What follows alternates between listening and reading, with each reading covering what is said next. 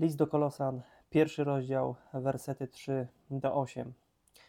Dziękujemy Bogu i Ojcu naszego Pana Jezusa Chrystusa, nieustannie modląc się za Was. Odkąd usłyszeliśmy o Waszej wierze w Chrystusa Jezusa i o miłości względem wszystkich świętych, z powodu nadziei odłożonej dla Was w niebie. O niej to przedtem słyszeliście w słowie prawdy Ewangelii, która dotarła do Was, jak i na cały świat i wydaje owoc, tak jak u Was od dnia, którym usłyszeliście i poznaliście łaskę Boga w prawdzie. Jak też nauczyliście się od naszego umiłowanego współsługi Epafrasa, który jest wiernym sługą Chrystusa dla Was, który też oznajmił nam Waszą miłość w duchu. Amen. Usiądźcie proszę. Czy jesteś prawdziwym chrześcijaninem? Czy jesteś prawdziwą chrześcijanką? Myślę, że dobrze jest e, zadać sobie to pytanie dzisiaj rano. Natomiast myślę, że warto to pytanie sobie zadawać e, regularnie w naszym chrześcijańskim życiu. Czy jesteśmy prawdziwymi chrześcijanami? No właśnie. Co myślicie o ludziach, którzy nie są autentyczni? Co myślicie o ludziach, którzy udają przed innymi, maskując to, kim naprawdę są? Czy cenicie takich ludzi? Czy tacy ludzie są godni waszego zaufania? Jak byście zareagowali dzisiejszego poranka, gdybyście się dowiedzieli, że wasz przyjaciel lub brat bądź siostra w wierze nie są autentyczni? Udają kogoś, kim nie są. Niestety wielu chrześcijan żyje w ten sposób, zachowując dobrą minę do złej gry, aby zaimponować innym swoją duchowością. Ale gdybyś wiedział, gdybyś wiedziała, jak naprawdę żyją, mógłbyś odkryć, że udają. Nie żyją jak autentyczni chrześcijanie. Wszyscy cenimy autentyczność, zwłaszcza jeśli chodzi o naszą wiarę. Ale skąd możemy wiedzieć, czy nasza wiara jest autentyczna? Jakie są znaki prawdziwego i autentycznego chrześcijaństwa? Wielu chrześcijan w kolosach było zaniepokojonych fałszywymi nauczycielami, którzy pojawiali się pośród nich. Mówili oni tym stosunkowo nowym wierzącym, że muszą przestrzegać wyznaczonych świętych dni, unikać pewnych pokarmów i przestrzegać pewnych zasad, aby być, aby być duchowymi. Sugerowali, że Ewangelia, której Epafras nauczał Kolosan, nie była kompletna ani dokładna. Aby być prawdziwymi wierzącymi, musieli dodać spostrzeżenia i zasady fałszywych nauczycieli. Apostoł Paweł napisał do zboru w Kolosach, aby zapewnić ich, że Ewangelia, którą wcześniej otrzymali za pośrednictwem Epafrasa, była prawdziwa. Udowodniła ona swoją autentyczność poprzez owoce, która wydała w nich i wydała w innych, gdziekolwiek się udała. I czyniąc to, apostoł Paweł podkreślał, jak to często zresztą, zresztą robił, podkreślał trzy cnoty, które są podstawą prawdziwego chrześcijaństwa. Mianowicie jest to wiara w Jezusa Chrystusa, miłość do innych wierzących i nadzieja nieba. Ponadto w pierwszych komentarzach Pawła odzwierciedla on autentyczne chrześcijańskie cnoty wdzięczności i modlitwy.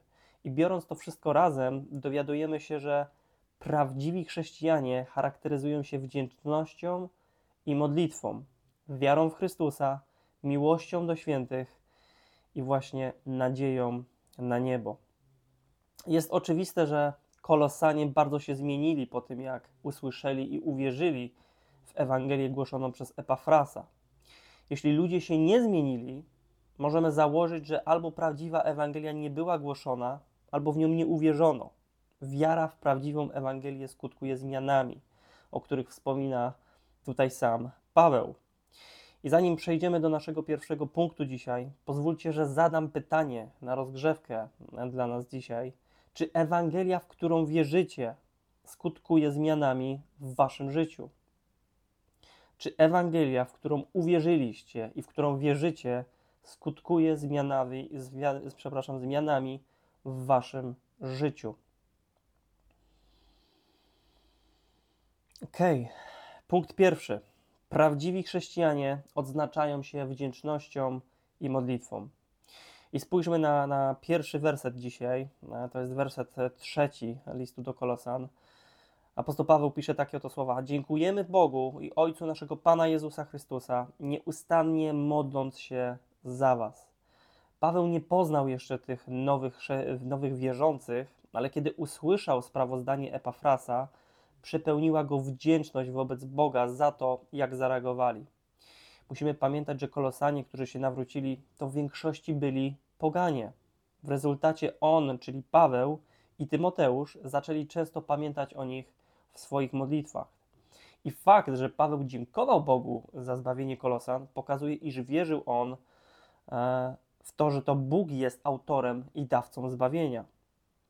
Jeśli, jak nauczają niektórzy, zbawienie jest wynikiem korzystania przez grzeszników z ich wolnej woli, to Paweł pogratulowałby kolosanom dokonania tak mądrego i słusznego wyboru.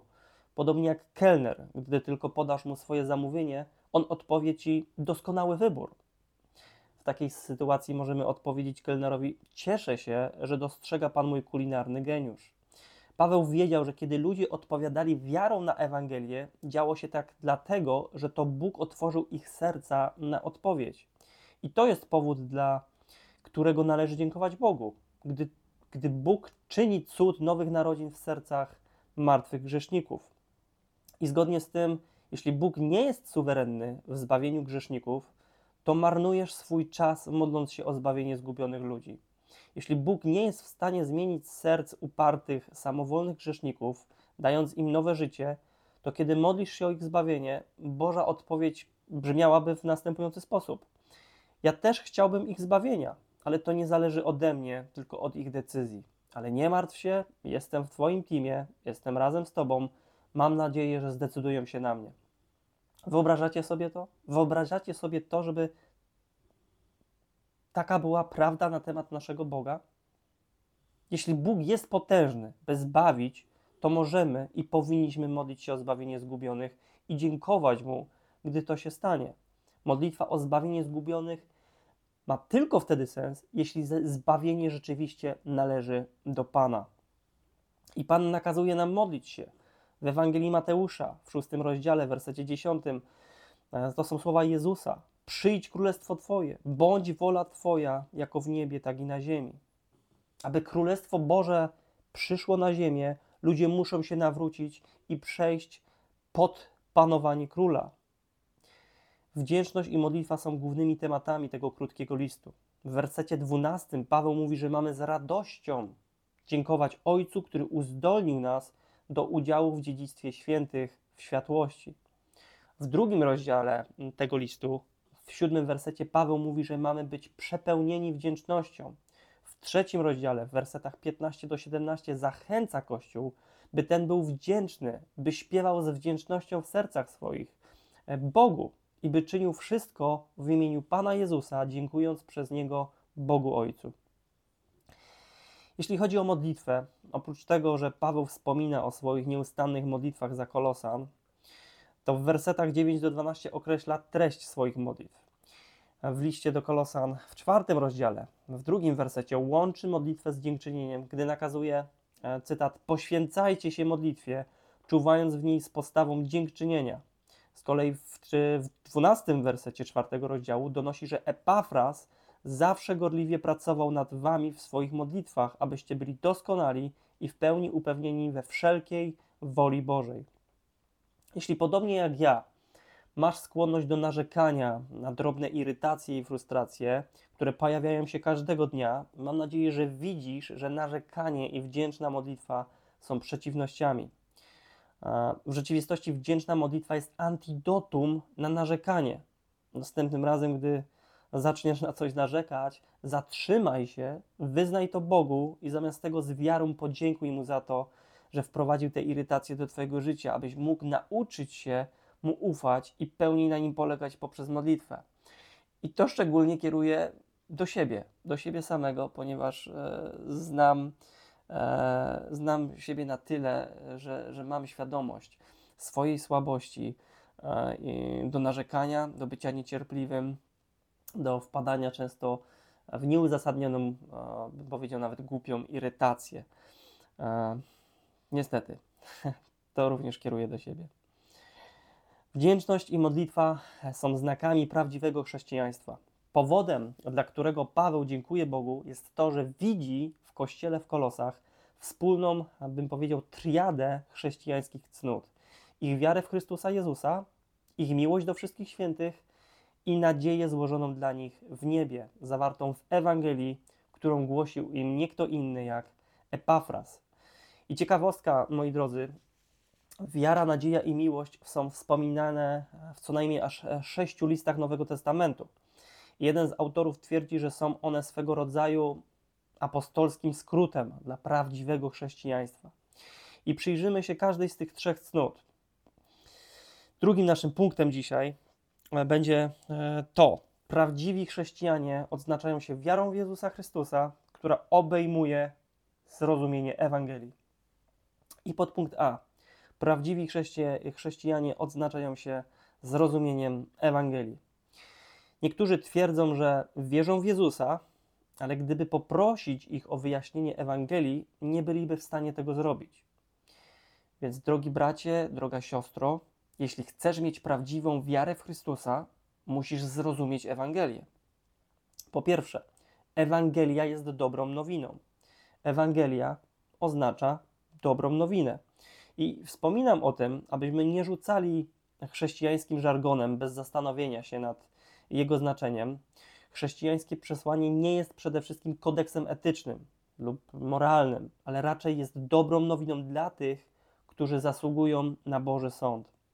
I tak jak anioł, który oznajmił pasterzom w noc narodzin Jezusa, czytamy o tym w Ewangelii Łukasza 2:10, pozwólcie, że zacytuję: Nie bójcie się, bo oto zwiastuje wam radość wielką, która będzie udziałem wszystkiego ludu, gdyż dziś w mieście Dawida narodził się wam Zbawiciel, którym jest Chrystus Pan.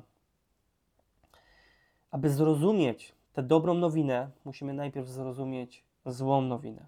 A złą nowiną to znaczy, złą wiadomością jest to, że wszyscy zgrzeszyliśmy i wszyscy zasługujemy na sprawiedliwy sąd Boży. Stoimy przed Bogiem jako winni i potępieni i nie możemy nic z tym zrobić. Nie możemy sami się zbawić. Dlatego potrzebujemy dobrej nowiny. Potrzebujemy Zbawiciela. Jezus Chrystus, wieczny Bóg, który przyjął ludzkie ciało poprzez narodziny z dziewicy, jest Zbawicielem, którego Bóg Ojciec posłał aby poniósł naszą karę na krzyżu. Dobrą nowiną jest to, że Bóg oferuje zbawienie jako darmowy dar każdemu grzesznikowi, grzesznikowi, który nie będzie pracował na to, ale uwierzy w tego, który usprawiedliwia bezbożnych, tak? Rzymian 4 do 5. Znamy to bardzo dobrze. 4-5, przepraszam. Nie ma lepszej wiadomości na świecie niż właśnie ta. Ktoś może powiedzieć, Mateusz, ale czy aby na pewno? Czy, czy aby na pewno nie ma lepszej wiadomości? Czy lepszą wiadomością nie byłoby to, że Polska zajęła trzecie miejsce na Mistrzostwach Świata w piłce nożnej w 74? Nie. Nie. To byłaby wspaniała wiadomość yy, i to była wspaniała wiadomość, ale tylko dla Polaków. Ale nie była na tyle wspaniała, aby konkurować z tym, że Jezus Chrystus, Syn Boży, Bóg w ciele, przyszedł na ten świat 2000 lat temu, przeżył swoje życie nie grzesząc ani razu i umarł na krzyżu oraz zmartwychwstał trzeciego dnia, aby odkupić swój lud. To jest dobra nowina. To jest najwspanialsza nowina, jaka zdarzyła się na tym świecie. Amen. Po drugie, Ewangelia zawiera treść. Jest to Boże, uwaga, słowo prawdy. Czytamy w piątym wersecie. Dzięki Epafrasowi Kolosanie wcześniej je usłyszeli, nauczyli się go i zrozumieli w prawdzie. To ostatnie zdanie prawdopodobnie oznacza, że Kolosanie prawdziwie lub autentycznie zrozumieli przesłanie, które Epafras im głosił. I Martin Lloyd Jones, walijski teolog i kaznodzieja, w swoim dziele na temat listu do Kolosan zwraca uwagę, że Ewangelia nie dociera do nas najpierw przez nasze serce, emocje czy, czy wolę, ale raczej przez nasz umysł lub zrozumienie. I to jest ciekawe. Myślę, że niektórzy z Was mogą się z tym nie zgodzić. Ok, ale dajcie mi oraz e, Martinowi szansę. Dlaczego Martin Lloyd Jones e, tak uważa e, i ja się pod tym podpisuję? Ponieważ jest to sprzeczne ze współczesną ewangelizacją. Bo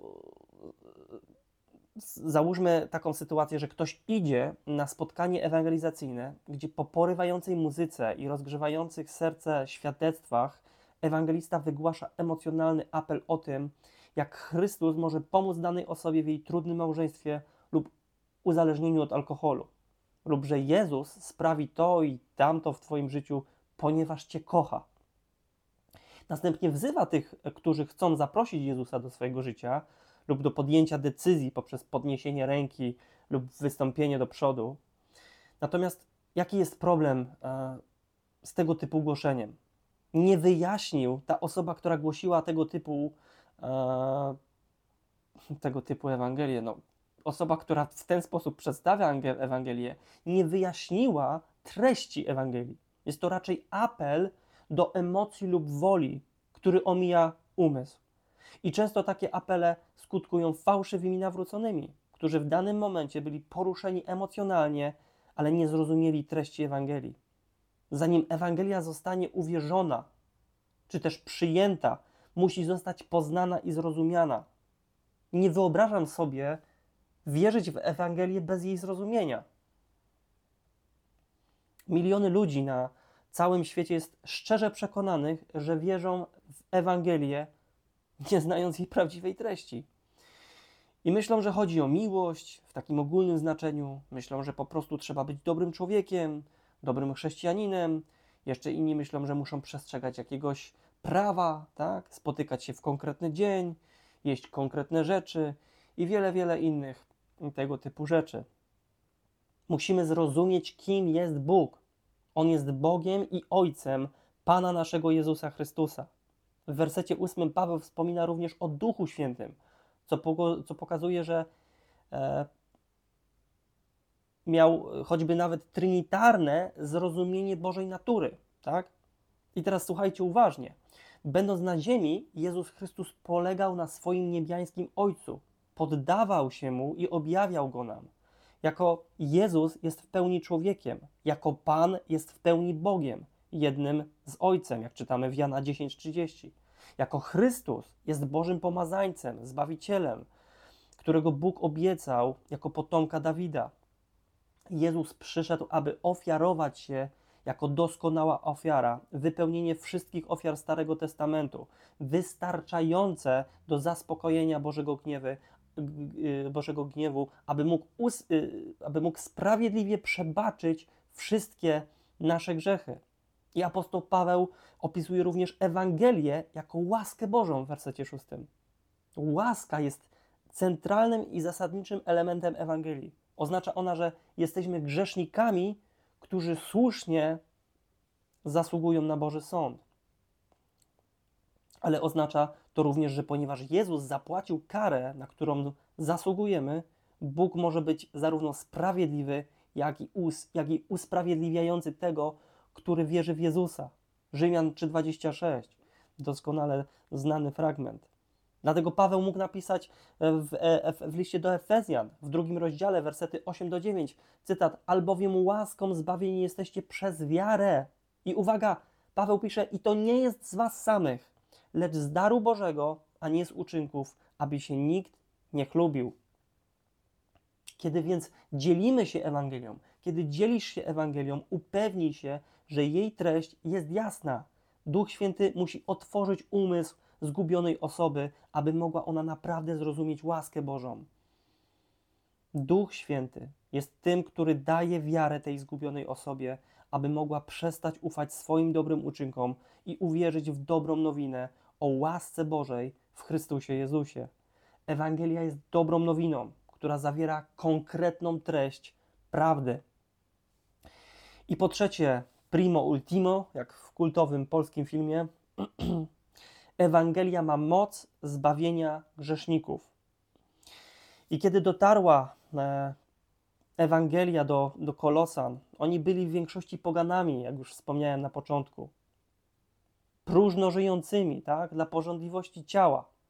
Ale kiedy Bóg otworzył ich umysły, by zrozumieli ich serca, by odpowiedziały i ich wolę, by uwierzyli, zostali dramatycznie przemienieni. Ale ta potężna zmiana nie była wyjątkowa w kolosach. Paweł powiedział im w szóstym wersecie, że na całym świecie przynosi owoc i wzrasta.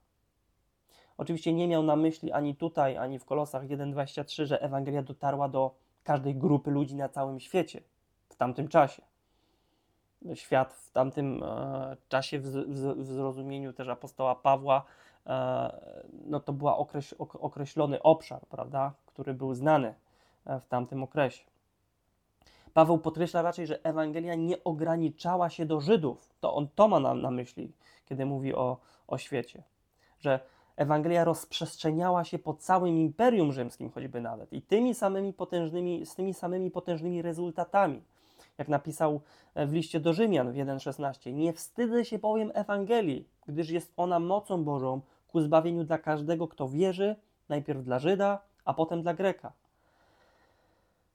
Przynoszenie owocu i wzrastanie może wskazywać na wewnętrzne i zewnętrzne aspekty mocy Ewangelii. Wewnętrznie Ewangelia przynosi owoc ducha w życiu wierzących. Stopniowo, ale nieuchronnie zmienia ich myślenie i zachowanie. Jeśli Ewangelia zmienia Twoje myślenie, to również musi zmienić Twoje zachowanie. Inaczej będzie konflikt pomiędzy Twoimi myślami a Twoim ciałem, a to raczej nie może mieć, a to raczej nie może mieć miejsca, ponieważ Ewangelia jest mocą Bożą, która Cię przemienia i daje Ci moc do zmiany zachowania. Zewnętrznie Ewangelia wzrasta, gdy przemieni, wierzo, wierzo, gdy przemieni wierzący, gdy, przepraszam, gdy przemienieni wierzący opowiadają innym dobrą nowinę. I Paweł podkreśla ten potężny efekt Ewangelii, aby podkreślić jej autentyczność. Prawdziwa Ewangelia, którą Epafra zgłosił w Kolosach, zmieniła ich życie, a także życie innych, gdy rozprzestrzeniła się po Imperium Rzymskim. A więc autentyczni chrześcijanie rozumieją i wierzą w Ewangelię Jezusa Chrystusa. Podpunkt B. Prawdziwi chrześcijanie są naznaczeni wiarą w samego Jezusa Chrystusa. Paweł słyszał o wierze w Chrystusa Jezusa wśród Kolosan. Grecka konstrukcja może tutaj podkreślać wiarę e, w, w sferze Chrystusa, co, co oznacza, że jest on sferą, w której wiara żyje i działa. Tak to rozumie przynajmniej Peter O'Brien. Innymi słowy, nasza wiara musi dotyczyć wszystkiego, czym jest Chrystus i wszystkiego, co uczynił dla nas na krzyżu. Ale zbawcza wiara jest zawsze w osobie Jezusa Chrystusa, a nie tylko w doktrynach o, o nim samym. Wiara nie ma wartości sama w sobie, ale jest raczej tak ważna jak jej przedmiot. Przedmiot wiary jest tym, co sprawia, że ta wiara jest wartościowa. Wiara w co? Wiara w kogo? Możesz mieć całą wiarę świata w uszkodzony samolot, ale to nie sprawi, że ten samolot poleci lub dotrze do celu. Wielu członków różnych sekt twierdzi, że wierzy w Jezusa, ale ich Jezus jest fałszywym Jezusem, który został wymyślony i przedstawiony im przez założyciela sekty. Nie jest to z pewnością Jezus objawiony w apostolskim świadectwie Nowego Testamentu. Nasza wiara musi być w Jezusa objawionego na kartach Pisma Świętego. I doktryna ma znaczenie. Oczywiście, że tak. Teologia, w którą wierzysz, ma znaczenie. Musisz upewnić się, że nauka, której słuchasz, skazań, studium biblijnego, czy, czy pieśni, które słuchasz i śpiewasz, że, że to wszystko jest zgodne z przesłaniem Pisma Świętego. I posłuchaj mnie bardzo uważnie, bo mamy nie tylko wierzyć w prawidłowe nauczanie o Jezusie Chrystusie, ale także wierzyć w samego Chrystusa, ponieważ to tylko On jest naszym Zbawicielem. Tak więc prawdziwy chrześcijanin, prawdziwa chrześcijanka odznaczają się wdzięcznością i modlitwą oraz wiarą w Chrystusa i Jego Ewangelię. I punkt trzeci. Prawdziwi chrześcijanie odznaczają się miłością do wszystkich świętych. I szybkie tutaj wyjaśnienie, moi kochani, dla tych, którzy nie rozumieją oczywiście lub mają pewną koncepcję tego słowa, świętych, święci w swoich głowach. Kiedy apostoł Paweł mówi o świętych, ma na myśli ludzi wierzących. Nie ludzi, którzy nie żyją i zostali nazwani świętymi po swojej śmierci dzięki jakimś swoim zasługom. Nie, nie, nie, absolutnie nie. Świętym jest każdy, kto wierzy w Jezusa Chrystusa. Świętość jest związana z Twoją tożsamością i statusem, jaki masz przed Bogiem w Jezusie Chrystusie. I Paweł często łączy wiarę i miłość jako prawdziwe wskaźniki nawrócenia. Jak mówi w Galacjan 5:6, cytat: Albowiem w Chrystusie Jezusie ani obrzezanie, ani nieobrzezanie nic nie znaczy, tylko wiara działająca przez miłość. Koniec cytatu. Podczas gdy wiara jest niezbędna do rozpoczęcia relacji z Jezusem Chrystusem, jest ona bezwartościowa, jeśli nie skutkuje miłością do innych, zwłaszcza do wszystkich świętych. Inaczej mówiąc biblijnie, do domowników wiary, a jeszcze prościej rzecz ujmując, do innych wierzących. Pamiętajmy, miłość jest znakiem rozpoznawczym chrześcijan. Jak powiedział sam Pan Jezus w Ewangelii Jana 13 rozdziale, werset 34 do 35, cytat: Przykazanie nowe daję wam, abyście się wzajemnie miłowali, tak jak ja was umiłowałem, żebyście i wy tak się miłowali wzajemnie. Po tym wszyscy poznają, żeście uczniami moimi, jeśli miłość mieć będziecie jedni ku drugim. Koniec cytatu. Werset ósmy. Autentyczna chrześcijańska miłość jest w duchu. I co to oznacza? Co to oznacza, że Duch Święty wytwarza tę miłość jako swój owoc w wierzących? I ciało jest zasadniczo samolubne. Tak? Nasze ciało jest, jest samolubne, co skutkuje uczynkami ciała, które obejmuje choćby nawet Galacjan 5, 20, 21. I apostoł Paweł tam wymienia, że to są uczynki ciała: nieprzyjaźń, spór, zazdrość, wybuchy gniewu, spory, niezgody, rozłamy, zawieść, pijaństwo, hulanki i tym podobne rzeczy. Jak natomiast Paweł opisuje miłość, którą Duch Święty w nas wytwarza, spójrzcie na ten piękny fragment z pierwszego listu do Koryntian 13, 4 do 7. Apostoł Paweł napisał takie oto słowa: Miłość jest cierpliwa, miłość jest uprzejma i nie zazdrości. Miłość nie przechwala się i nie jest arogancka, nie postępuje niestosownie, nie szuka swego, nie daje się sprowokować, nie bierze pod uwagę doznanej krzywdy, nie raduje się z niesprawiedliwości, ale raduje się z prawdy. Wszystko znosi, wszystkiemu wierzy, we wszystkim pokłada nadzieję, wszystko przetrzyma.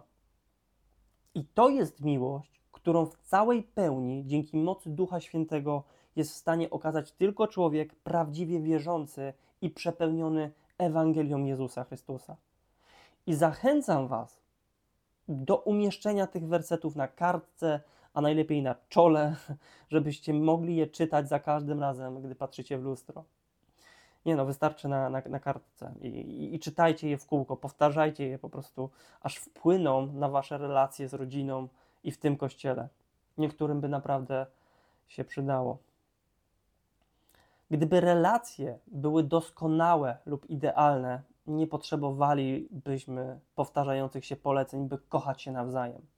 Te przykazania oznaczają, że musimy nieustannie pracować nad naszymi relacjami. Miłość nie musiałaby być cierpliwa, gdyby druga osoba nas nie irytowała, prawda?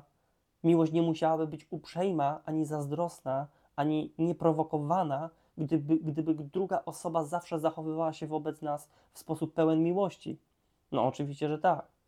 Wszyscy musimy codziennie walczyć z ciałem, zapierając się siebie i szukając najwyższego do, dobra drugiej osoby. Ofiarna miłość do innych, tak jak Jezus nas umiłował, jest podstawowym znakiem prawdziwego i autentycznego chrześcija chrześcijaństwa. I na koniec, punkt czwarty. Prawdziwi chrześcijanie są naznaczeni nadzieją nieba. I pozwólcie, że przeczytam jeszcze werset piąty. Z powodu nadziei odłożonej dla was w niebie, o niej to przedtem słyszeliście w słowie prawdy Ewangelii. I z gramatycznego punktu widzenia wyrażenie z powodu nadziei może sięgać aż do wersetu trzeciego, co oznacza dziękujemy Bogu za nadzieję złożoną dla Was w niebie. Może też odnosić się do, do wiary i miłości, co oznacza, że ich wiara i miłość wypływają z ich nadziei na niebo. Lub też może to odnosić się do miłości tylko jako wypływającej z ich nadziei. Prawdopodobnie najlepszym sposobem zrozumienia tego jest to, że ich wiara i miłość wynikały ze wspólnej nadziei na niebo. I zanim Epafras głosił im Ewangelię, oni nie mieli żadnej nadziei i byli bez Boga na świecie, jak czytamy w Efezjan 2:12.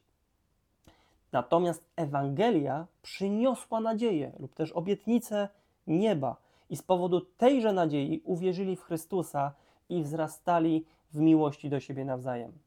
Tak więc nadzieja nie odnosi się tutaj do takiego aktu nadziei, ale raczej do obiektywnej treści nadziei.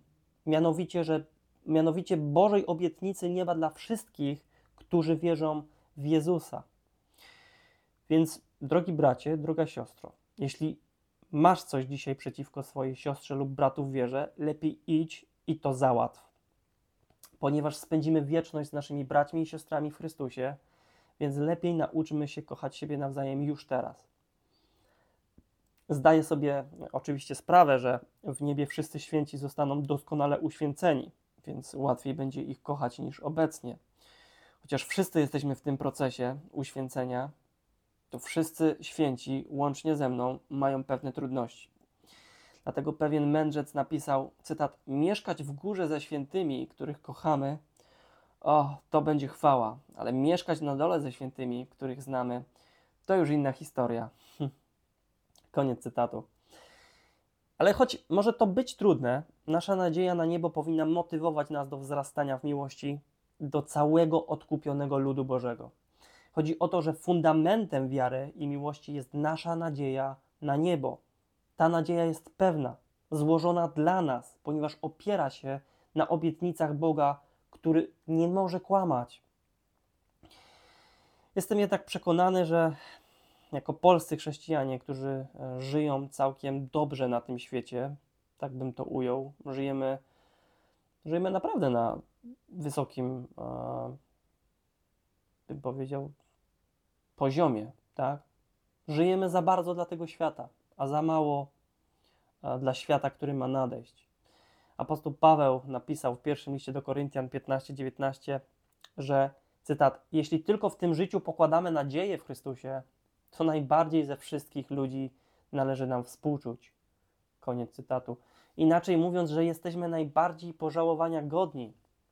I czy można tak powiedzieć? Pewien purytański pisarz ujął to następująco: Gdyby ziemskie wygody były trwałe, któż szukałby niebiańskich?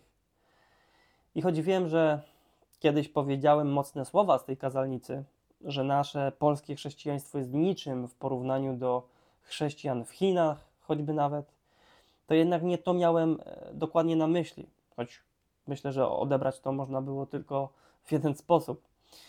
Chodziło mi o to, że nasi prześladowani bracia i siostry na całym świecie pokładają nadzieję w niebie, a nie w rzeczach tego świata. I smutno mi, ponieważ mam wrażenie, że my czasem tracimy tę perspektywę nadziei, którą jest, która jest nam obiecana w takim stopniu, w jakim czujemy, jak ulotne i niepewne jest życie.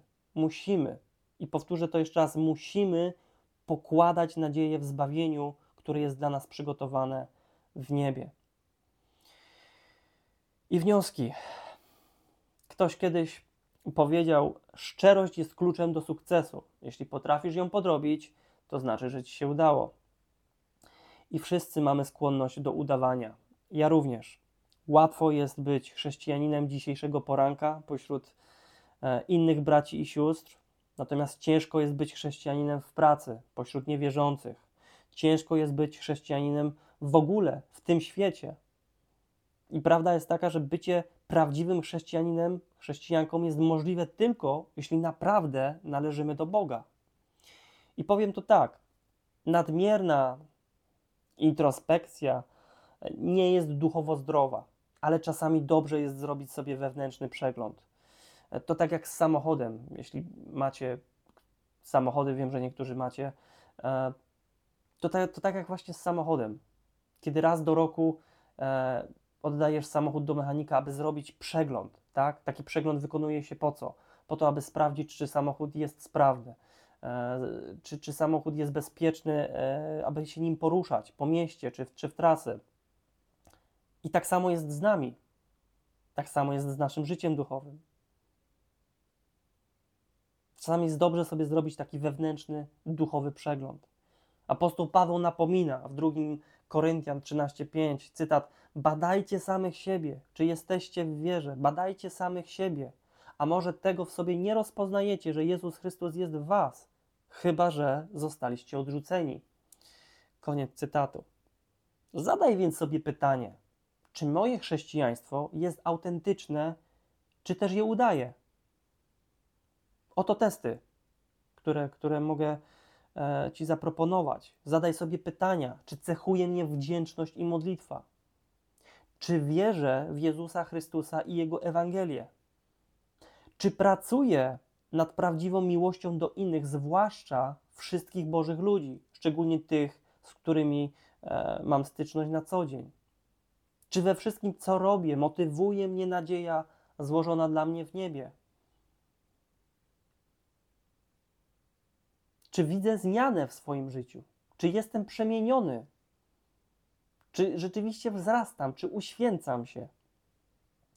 Oczywiście doskonałość w tych rzeczach nie jest wymagana, ani też, modliwa, mo, mo, możli, ani też możliwa. Nie jest możliwa w tym życiu. Ale aby być prawdziwymi, autentycznymi chrześcijanami, powinniśmy pracować i czynić postępy we wdzięczności, modlitwie, w wierze w Chrystusa i Ewangelię oraz miłości do siebie nawzajem i nadziei pokładanej w niebie. Amen.